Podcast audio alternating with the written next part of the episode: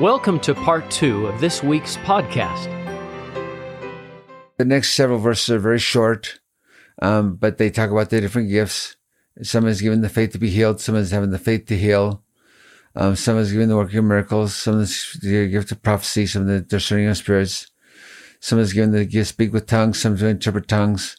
And then it says this in verse 26. All these gifts come from God for the benefit of the children of God. I think that it's important to recognize if you have one of those gifts, the faith to heal, the faith to be healed, working miracles, prophecy, spirits, etc. I think it's important to realize that those gifts come from God for the benefit of the children of God. They come from God for the benefit of others, not for yourself. And uh, you can lose those gifts just as quickly as you can receive them by showing off or by somehow drawing attention to yourself instead of showing that the, the gift came from God for the benefit of the children of God. I have noticed as a teacher myself, there's a big difference between the lessons when I think I'm going to show everybody how much I know versus how can I bless the lives of the people in this room right now. Big difference between those two lessons. I usually walk away if I'm trying to impress, deflated. If I'm trying to bless, I walk away excited. Um, and uh, it's not about me, right? And that's those are that's the times That's where I go. the key. "Oh." It has to not be about you. It has to be about the people that you're, you're, you're trying to bless. That's what it has to be about. That's that's a good phrase, Hank. To impress or to bless. fall victim to these things, um, uh, and we can just do a check. Just stop and go. Wait, wait, wait. What, what do we? What? What is my goal here? What's my motive using this gift? Your motive has to be to benefit the children of God. It has to be to bless the God's children. That's that has to be the that has to be the motivation. Do you think, Ron, when the Lord is listing here 19, 20, 21, 22, all these different gifts, I wonder if he's saying there's lots. Like he's not going to give an exhaustive list. Uh, Oh, where he's yeah. saying that's all. Yeah. Are you familiar with other with Elder Ashton's talk about the gifts of the Spirit? Now, that was back in the 1900s, right? It was so you'll have to remind some of our listeners. he Marvin G. Ashton, who was a member of the Quorum of the Twelve back then, gave a talk where he says, "This is not all the gifts." He listed some thirty more gifts that that are gifts that we can give other people. Wow. Again, we have to give other people the gifts. They're not for ourselves; they're for others to bless and help them. And and his point was, this list is not comprehensive. It's just it's just a, the skeletal the skeleton really. We can we can bless other people in many different ways if we'll just look for ways to bless them. And that's that's the whole point. The point is we have to look for ways to bless them, look for ways to for, be for the benefit of the children of God. I, I see it three times. I see it in verse 12 that all may be profited thereby. I see it at the end of verse 16 that the Spirit may be given to every man to profit withal. And I see it in verse 26. All these gifts come for, from God for the benefit of the children of For God. the benefit of really others, yeah. t- trying to emphasize that there's there's these aren't for your own individual No.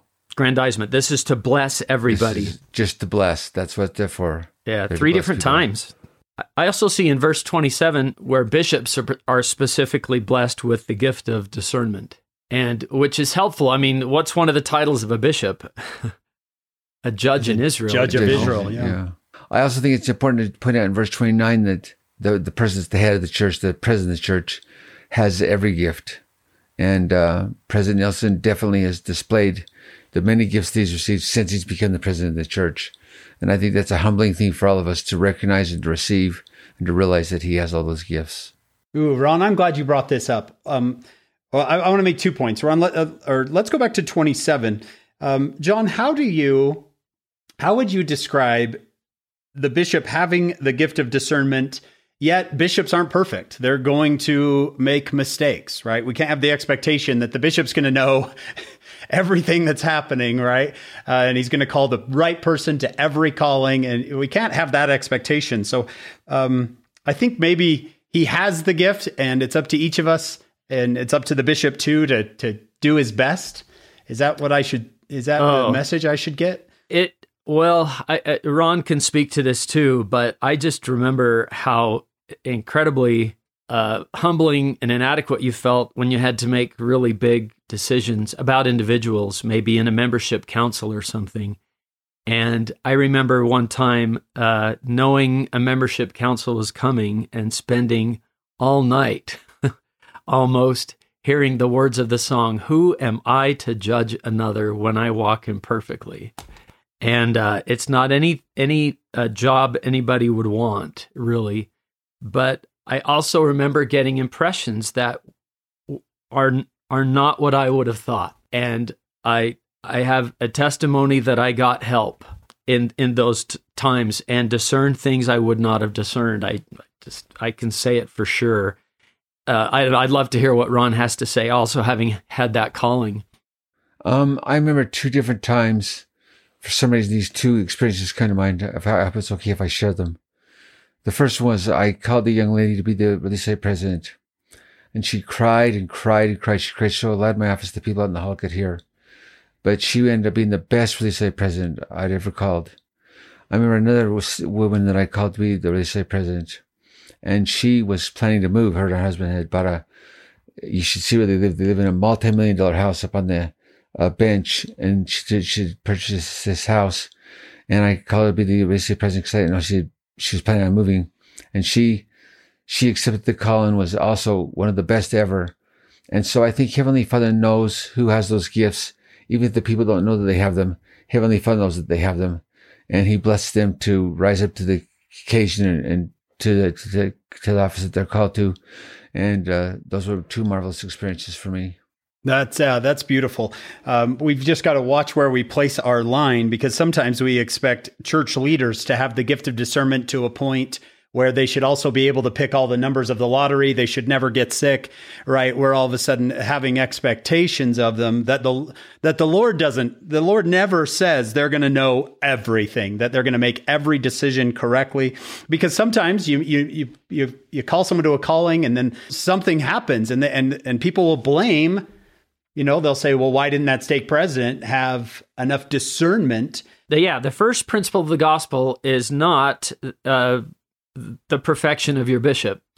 Yeah. It, it, it goes right back to first principles, and and I love Elder Holland's statement. Um, all the Lord has ever had to work with is imperfect people. It must be incredibly frustrating to him, but He deals, He with, deals it. with it. And then the best part, and so should we.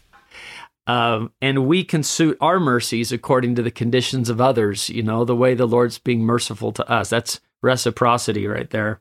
Yeah. I mean, I sure hope my ward was merciful to me. Uh, I hope I don't sound wrong here. I agree with everything you said, but I also believe in verse 27, I believe that the Lord does inspire the bishop to know who has what gifts and so Yeah. he can make the callings. And it's right. People have their agency. They may not, they may not choose to follow the Lord, but the Lord still gives the bishop the, the inspiration to who has the, the, the gift for the calling.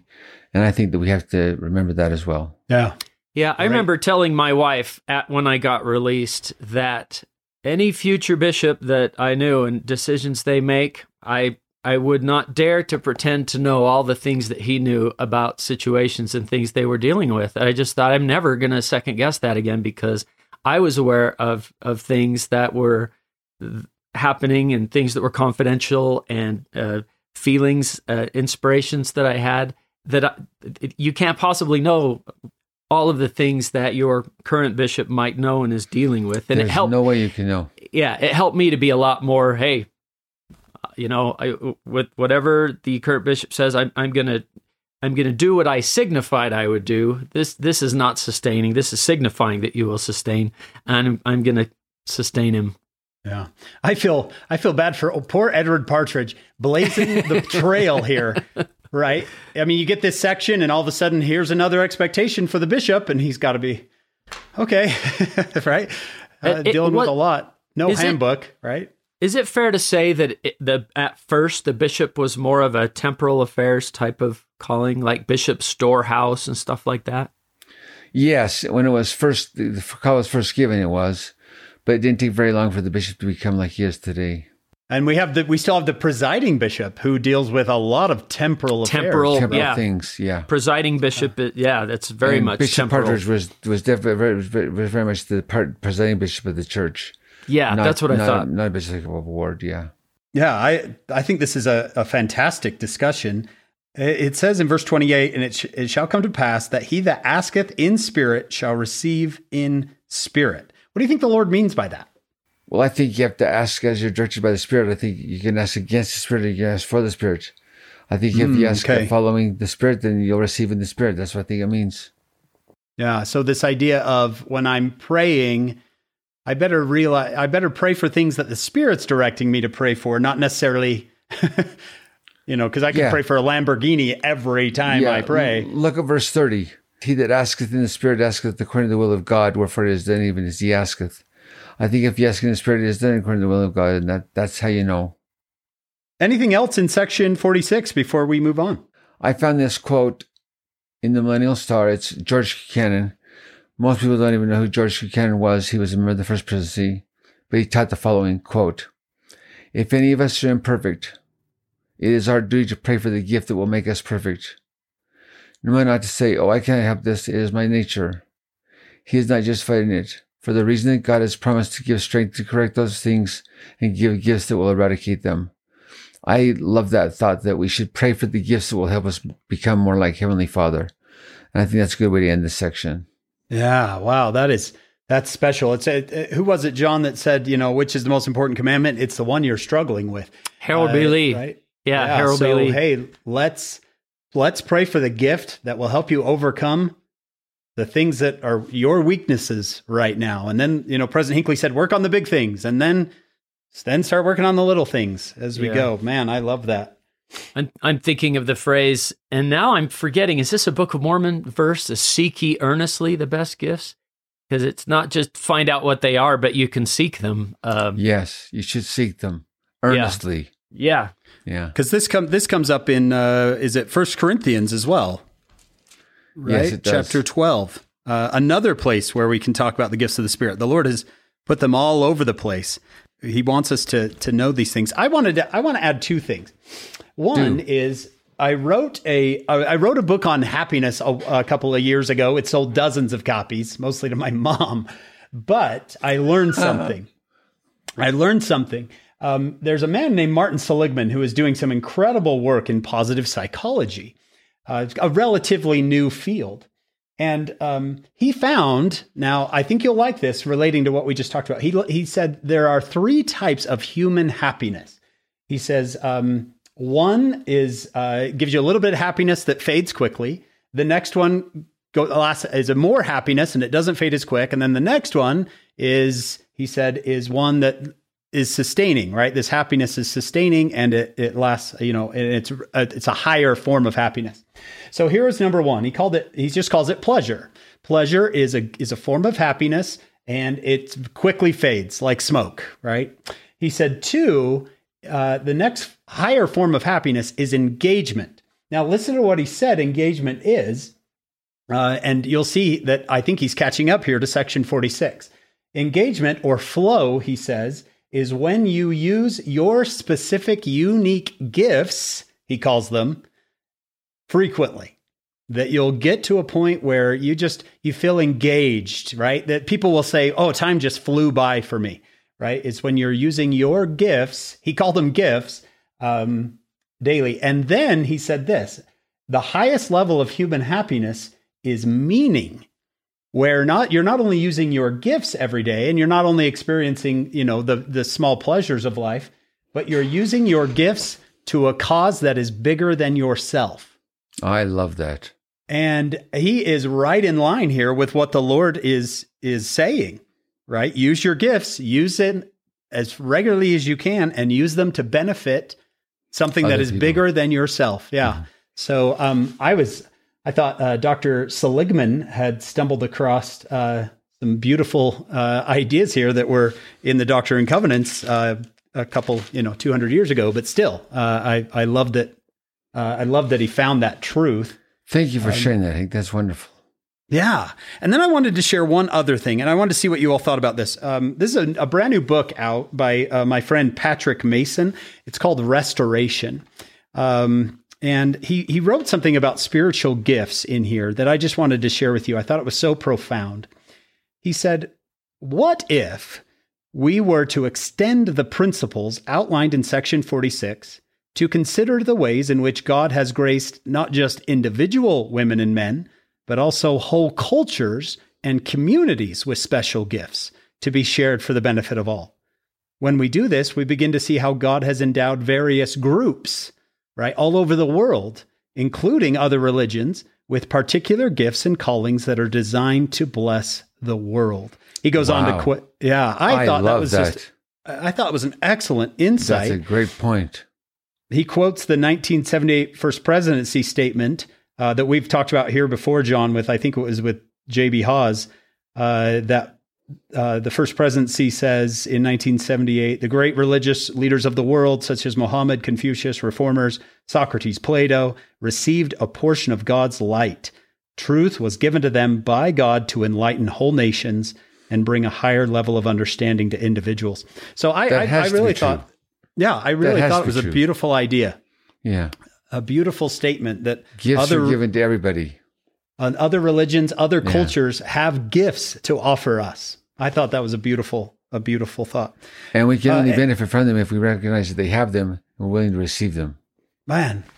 Well, we talked with uh, we talked with um, Brent Top about uh, holy envy and yeah. uh, that idea of looking at another faith and seeing, oh, I really like that, you know, and yeah. I'd like to incorporate that more into me personally. But oh, that's a that's a mind expanding thought. Yeah, I, I was impressed by that, and I was excited to share it with you. Ron, let's move on to section 47. It's a revelation to John Whitmer. Uh, we've talked about the Whitmer family before. I don't know if we've necessarily talked about John individually. He's being called here as a church historian. So, what do we know about John Whitmer? What do we know about this calling? Well, unfortunately, John left the church. John was one of a kind.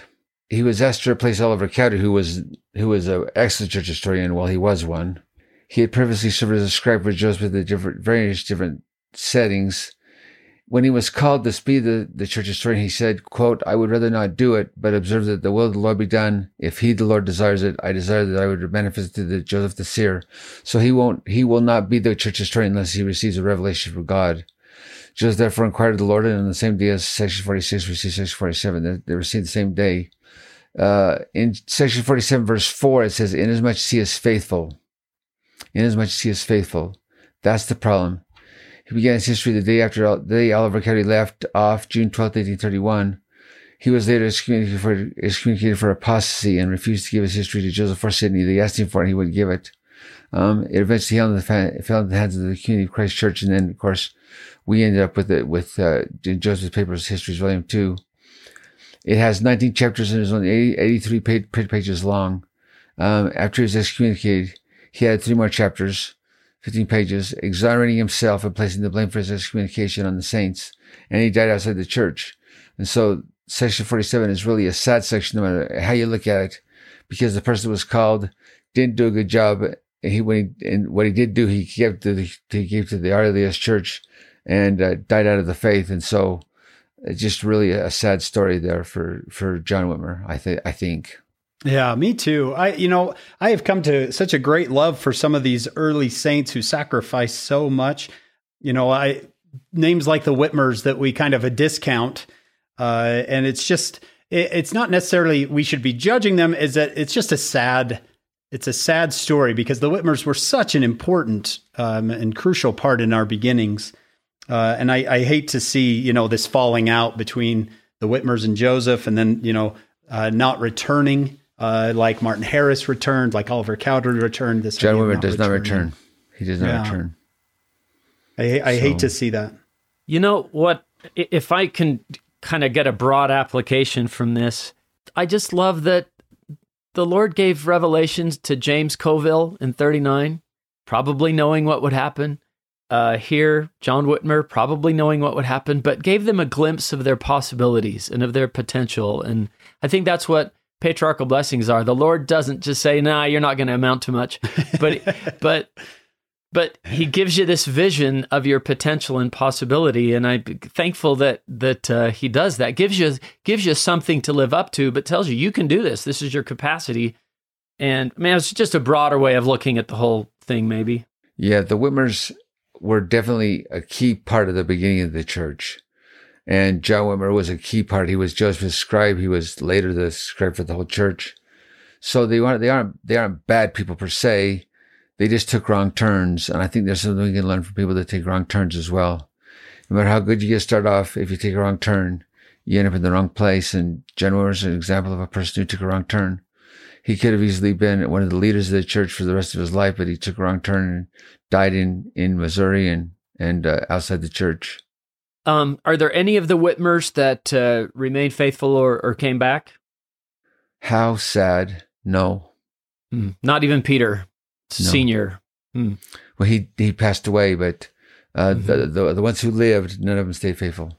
Yeah, I was going to say a couple of them pass away in Missouri without b- before the family leaves. Yeah. Um, so they died. You would say they died, you know, faithful in the church. Yeah. But yeah, I think Oliver is the only. He's an in-law. Is the only one who returns. Yeah, he comes at the, back. at the end of his life. Yeah. Yeah, at the end of his life. We can learn a lot from that, my friends. We can learn a lot from that. It's important to endure to the end, no matter what happens to you.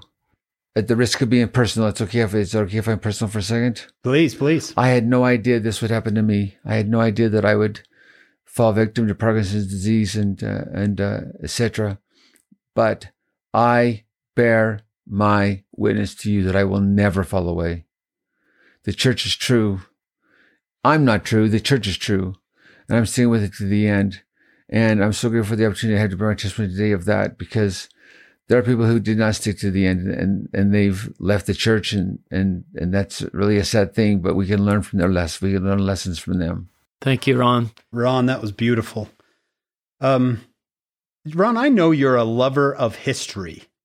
Uh, what would you say the importance of the records that we have? because uh, just because uh, John Whitmer leaves doesn't mean the history stops. We keep a pretty good history. Um, how important has that history been to us now, almost 200 years later? Wow, that question is a long answer. I'll try to answer as quick as I can.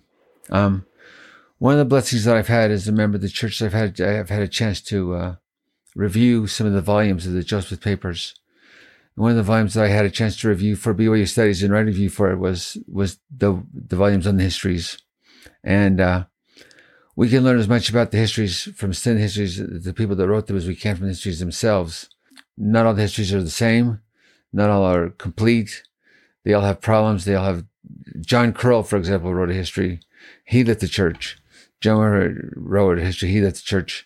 And so we can learn two things. We can learn from the histories themselves. We can also learn from the people who wrote the histories what to do and what not to do. And mm-hmm. I think that has been a blessing to me just to be a short answer for now um, of the history of the church. And can I just ask you a personal question? Why do you love sure. history so much? Because I've I've heard you I've heard you um, present on you know um, I think it was a. Uh, some polygamous families that you presented on one at one time. I've heard you present on, you know, the Revelations. I've heard you present on, and I know you're a lover of history. Why do you Why do you love it so much? Because there's so much we can learn from it. Those people all passed away we can learn from their mistakes. We can learn from the, the good things they did. We can learn from the bad things that they did without having to do it ourselves. And so I feel like I'm a better person because the histories that I've read instead. I like the Book of Mormon phrase that uh, the plates would enlarge the memory of the people. And I think history has a way of enlarging our memory. We can learn the lessons without going through the hard part if, if we really try, and it can en- enlarge our, our memory and give us, uh, make us, help us be wise instead of just yeah. knowledgeable. yeah, I, I'm, I'm, I'm 100% with you, John. The history is so important, and I've heard it said before. If you, uh, if you want to be remembered, keep a journal. if you want to be remembered by anyone after you're gone, keep a journal. Um, That's a good point. Yeah, keep That's a record, point. keep a history. Yeah. And we still have this uh, church historian role, right, Ron? We do the church historian now is always a general authority for good reason because it's a, such a critical part of the gospel for the reason you just said. And so, uh, the general, the general authority who's called to be the church historian is always very solid and, and very, uh, educated and very, very, uh, able to do all the work, but he's also a general authority. And I think it's, it's important. So the the church historian uh, today is Elder Legrand Curtis Jr. I love that this calling given in 1831 is still with us today. I just I love that. Um, I just think there's something beautiful there. What I used to think as a kid about because President Kimball my the president of the church, as, as I was a teenager, emphasized keeping a journal lot, a lot, and I always figured that if our whole lives are going to be recorded in heaven and the angels above us are silent notes taking, well, somebody's writing it down. Why do I have to write it down? Uh, yeah. and I can see now that it that putting it down yourself can bless you as as you think about it and you learn the lessons from it. And maybe you do this too, Hank, but I, I make my students keep a, a reading journal during our class because it goes into a different place in your short term and long term memory if you actually write down what you were learning and you'll retain it for longer. And I was just going to mention Wilford Woodruff and how important he was as a as a history keeper that I guess he heard Joseph Smith say once um, I remember in the movie Mountain of the Lord, he says, "Well, that, since I heard Joseph Smith say, you know, sh- we should be a record-keeping people, I haven't been able to go to bed before I wrote down the events of the day." Does that sound familiar, Ron? Yes, and Wilford wrote many, many multiple volumes of journals. Yeah, and we can learn a lot about the early history of the church from his journals. So when when I went to get uh, my marriage recommend, I went to see my wife's stake president, and his name is Wilford Bruce Woodruff. Oh wow! And uh, that was pretty fun because we yeah. got talking about Wilford, and he has, as a direct descendant, access to all of those those journals. I think the church keeps them, but he has access to them. Yeah, that's wow. awesome. And I was also going to mention my beloved stake president who set me apart to go on a mission was George I. Cannon. Wow who who served in the 70 after that, but he set me apart for my mission. So my that, goodness. That was pretty yeah, cool John. to say yeah. George George I Cannon set me apart. That was fun. Did they just go through the alphabet with that? Do they just nail the name? well, they get they got to Q, then it started over. Yeah, I, yeah, I don't know. Go around to the horn. Uh, a tall, wonderful man, my stake president. Wow. That's awesome. And there's different ways to keep a record, right? Some of us maybe are overwhelmed at the idea of opening up and writing down. Well, a lot of people type their journal now, uh, and you can even record yeah. audio. You can just record audio, audio, yeah, video. Can. You record. Um, I do this a lot with my kids, where I'll say, "Oh, this is a journal moment," and I'll get my phone out and I'll yeah. I'll record it. Okay, what's the date today? Okay, what are we doing? You know and i think we're gonna we're keeping a record. And you know those things i have a, niece who's uploading tons of stuff of my mom and dad to the family history websites. And, and let let them house it you know let them store it. But now all these photos are up there and and uh, and a lot of like like they say a picture tells a thousand words. So history in in photos is is up there which is kind of a nice thing. What is the name of that um, it's the app is called Family Tree, and you're exactly right. You can upload yeah. pictures, audio files uh, to to um, anybody's record here, and I've I've uploaded a lot to mine, and I I just I trust that those servers are double yeah. and triple. yeah, they're triple they're a, backed up. They're in a granite vault at Little Cottonwood Canyon, right? So. I, I, I love the little point on this on my family tree where I can go to my children. It says add, add spouse. I'm like, oh, good, I can do this. For my daughter, I'll choose John. By the way, son. Right? uh, it'll be it'll be uh, oh, perfect, brother. Ron, in section 48, the Lord is t- actually talking about buying land, I think, for anticipating other members that are coming. Could you yes. tell us some things about section 48? I'd love to. Thank you so much. And on March 9th, 1831, some members of the Colesville bench were able to sell their acreage so they could relocate to Ohio, which was a happy thing for everybody. They're from Colesville, New York. On March 10th, 1831, as the time drew near for the brethren from the state of New York to arrive in Ohio, there was no preparation made for the reception of the saints from the east. They didn't know where to put them. Bishop Edward Partridge, being anxious to know something concerning the matter, he asked Joseph to receive a revelation. Joseph received section 48. In verses 1 to 3, the Lord uses the phrase present time three times, implying that Ohio would only be a temporary church center, which of course we know mm-hmm. for a mm-hmm. fact that it was. In verse 4, he says, the city New Jerusalem, which is to be built with the sacrifice of the saints, is not in Ohio, it's somewhere else. The church first heard about the city from the book of Ether in the book of Mormon, and two previous phrases of Revelation Joseph received, section 28 and 42. But they're really excited to move there. And, uh, the, the exact location of the city had not been revealed yet, um, in verse 5, but uh, three months later, it, the Lord did tell them it was in Missouri. That was the place for their gathering. And, uh, he didn't reveal the specific location as being Jackson County until they got there in June of 1831. So, so imagine you're a member of the church. You've just moved to, from New York to Ohio, only to find out that Ohio is a temporary place and you're really moving somewhere else a thousand miles away in Missouri, which you won't find out until July. So, so they move in May they don't find out until July that they're going to be moving to, to Missouri. But it's a, it's a tough, tough time for the members of the church because they're going to make Section 48 a, a quote, a hallowed place, a special place, but it's a temporary place. And that's, that's oh. the Section 48. Yeah, and Ohio does become a temporary place for them. I wonder if the Lord says in verse 5, the place is not yet to be revealed. And a side note, you probably would be upset with me. so we'll, yeah, we'll let this, um, we'll let this, uh, just because there's, oh, I, they're, they're saying, oh, I hope it's not as far away for, as New York to Ohio. And the Lord's going, it's three times as far. it's a lot further. Yeah, yeah. And when you come into the valley, you're going to go, this is the place?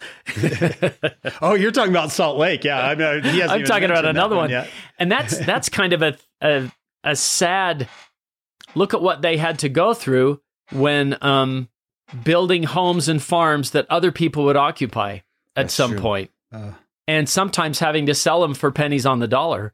Uh, who was it? Uh, so, oh, who was it in Nauvoo that swept the room and then left the broom by the door? Yeah, that's Wilford Woodruff. Yeah. Yeah, knowing that, okay, bye. Just built this beautiful place and now got to go. The Saints did a lot of moving those first years. They did a lot of moving. That's rough. And uh, Missouri's a pretty good place. So is Nauvoo, but Salt Lake was terrible as far when they first got here was awful. Yeah, especially for people who'd lived in the East. Yeah. Yeah. Right. And going, this is desolate.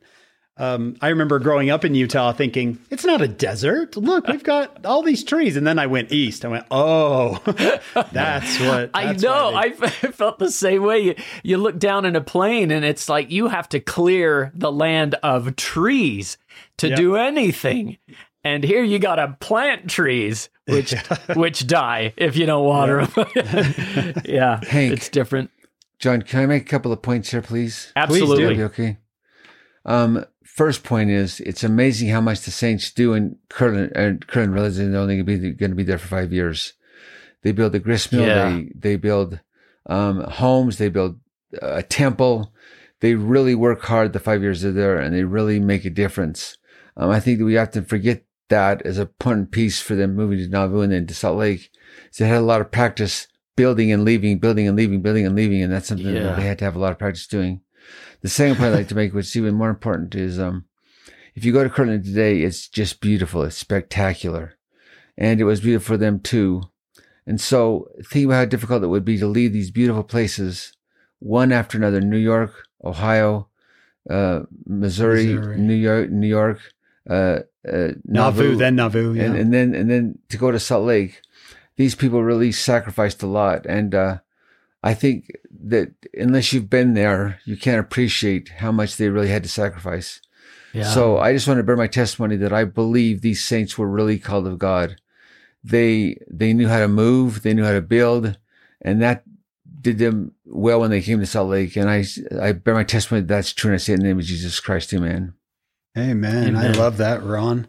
That's that is beautiful. Um, I love this. I, I, I, as we're going through the Doctrine and Covenants this year, and I've taught the Doctrine and Covenants before, so um, uh, I have. I'm just coming to a new uh, understanding of of how much these men and women, these families, were called to do, uh, and it gives me it gives me strength, and it offer it also gives me responsibility. I feel like to to carry on the work they started. I'm not going to be the one who uh, I I don't want to be the one who falls off and doesn't build on you know this mm. this glorious chain they began. I feel a responsibility uh, to my to my pioneer ancestors, not even just the ones I'm related to, but these these early early ones of these early sections. That's awesome, Hank, because I feel like there's many members of the church today that don't, they don't feel that way. They, they don't understand the Doctrine Covenants. What's that? You know, kind of a thing. And, uh, I think it's critical that we teach the people what happened so that they can appreciate the sacrifice that went before them so they can know what, who they're following, whose footsteps they're following, and so they can become more like those people that, that they, uh, that they don't really know a lot about. And so when I teach these sections, when I teach 47, 48, particularly, I make sure that people know that these people gave up a lot, especially in verse 46, yeah. 48. They gave a lot for me to have what I have today. And I need to build on that. And, and, and instead of just, to, I need to appreciate it and be thankful for it instead of just, you know, receive it. Yeah. Oh, Ron, that is that is so good because uh, I, it reminds me of First Nephi chapter one, verse one. I Nephi. He could say King of Kings. He could say Builder of boats, crosser of oceans.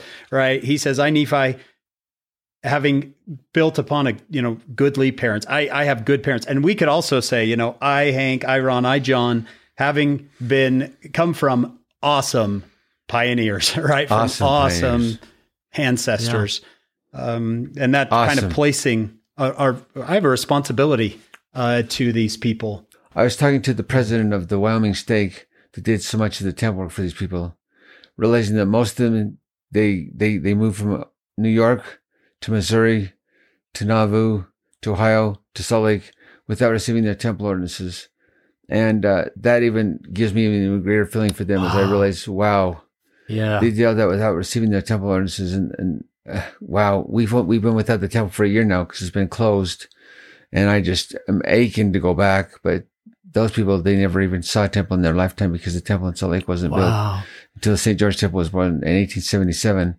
So I don't know. It's just to me, well, they're awesome. I love just Ron earlier when you said, "I'm gonna, I will be in this faith," uh, and I feel that strength from them too uh, I, you know, as they continue forward, I continue forward and I pass it on to the next generation. Yeah. Yeah. I was just going to say the more we've studied this together, Hank, and it's been such a, a privilege and to be with with you and these amazing guests that we have, the more my own problems and concerns have kind of diminished. And yeah. and I just think, look what they did, look what they were going through.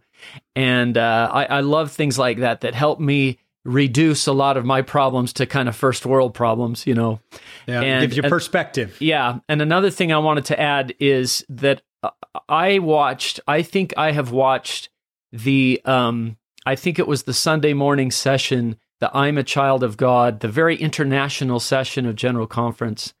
I think I've watched the "I am a Child of God" thing about ten times. Watching these saints from all over the world singing in their own language and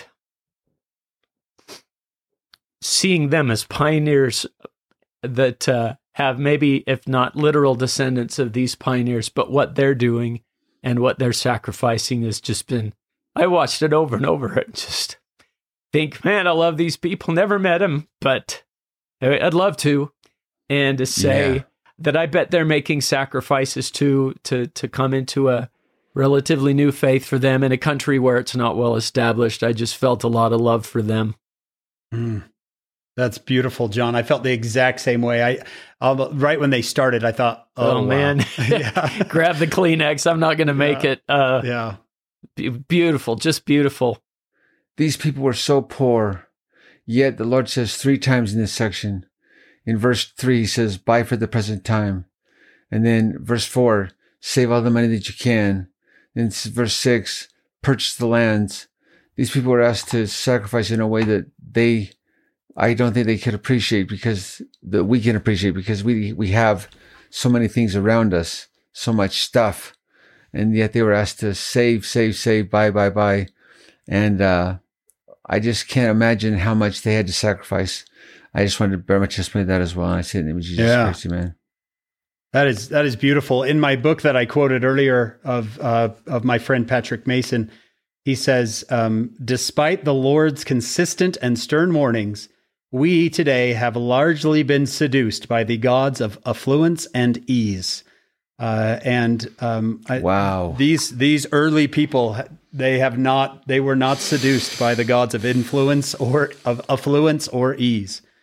So, Ron, I have a, a last question for you. Please, um, you're a gospel scholar. Uh, you've been studying and teaching these things for uh, I want to say, how many years now? 36 years. You've been studying and teaching these things for over 35 years, full time.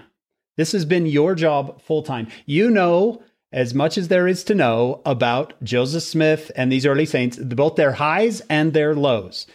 Um, you you certainly know as much as any critic of of of the early saints of Joseph Smith would know. Yet here you are, faithful. Uh, so I would love to hear just my friend Ron's personal thoughts on Joseph Smith, the restoration, and um, what this has done for you personally. Wow. Thank you so much for asking. I grew up with that testimony of Joseph Smith. I just couldn't wrap my mind around him. I even got hard to teach seminary without having a testimony of Joseph Smith. So it made me study harder and harder and harder. And I read and read and read and read books and books and books and books. Well, I found by the time I finally got my testimony, Joseph was similar where I was standing when the Spirit hit me. He was a prophet of God. And since then, I've studied more, of course. And I just want to bring my testimony. I know for myself, beyond a shadow of a doubt, Joseph was a prophet of God. He was the Lord's prophet. He was an imperfect man, but I don't want, I don't focus on that. I focus on the great things he did in 38 years of his life. He was amazing. Joseph Smith had a, a way of tuning into the spirit that uh, no one that I'm aware of has had yet. He was just able to, to tune into the spirit of the Lord and to know what to do and to know the right thing to do all the time. And he learned from his lessons. He learned, if he made a mistake, he learned from the lesson. He never did it again. Yeah. So I just want to bear my testimony that Joseph Smith was a prophet of God. As far as the church goes, I know there's a lot of other churches in the world today, and our church isn't very big compared to most of them. But I know for myself beyond a shadow of a doubt, this church is the church of God. This is the way the Lord wants us to live. I very much that's true. I say in the name of Jesus Christ. Amen. Amen. Ron, thank you. Thank you so much for being with us today. Thank you for your time. Uh, thank you for um, giving us, uh, imparting unto uh, John and I and our listeners um, of your uh, incredible knowledge and experience. Can I say one more thing, Hank? Please, please. I just, read a, I just read a book that had 18 chapters in it, each one written by a different person, critiquing Joe Smith. And every single person had this or that to say about Joe Smith. And my question to them is this. My question that they, they don't answer themselves is this. What would Joe Smith say about the, the chapters that they wrote about him? What would he say about the critiques they made of him? It's really easy to critique someone who's passed away and they're in the grave. They can't talk yeah. back. Mm-hmm. But if Joseph were here, what would he say? I want to bear my testimony that I know he's a prophet of God. I don't care what anybody writes. I don't care what he says. He's a prophet of God and everything that people write and say fits into that if they are telling the truth. And there's so much out there that's anti-negative right now. That's so bad. Um, after General Conference, my daughter and I went online and saw the different comments people made about General Conference. I just couldn't believe there wasn't one positive remark about General Conference but there is for me. I know for myself, Russell M. Nelson is a prophet of God. I know for myself that the people that sustain him are chosen by the Lord. I know for myself that the church is true. And I say it in the name of Jesus Christ. Amen. Amen. Amen. Ron, thank you. Thank you. Thank you. Um, oh, goodness. Uh, I, if, I, I wish I could tell my, my 20 something old self when I first met you hold on to this guy. He uh, he is something else. John, we have another episode of Follow Him in the books. Uh, I think I learned some things today that I uh, honestly are going to impact me. Yeah, for the rest of my life. It uh, every every time we get together, it's a new appreciation, um, another layer of testimony, and uh, in this case, uh, a renewed friendship. Haven't seen Ron for a long time, so so really, good to see you, John. Really so great to, to be with you. We love you. Yeah, I we do. Both of you. We do. So we are we are a team.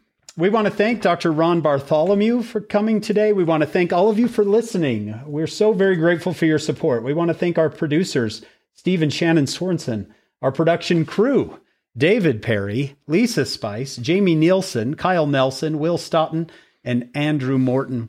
We hope that you will join us on our next episode of Follow Him.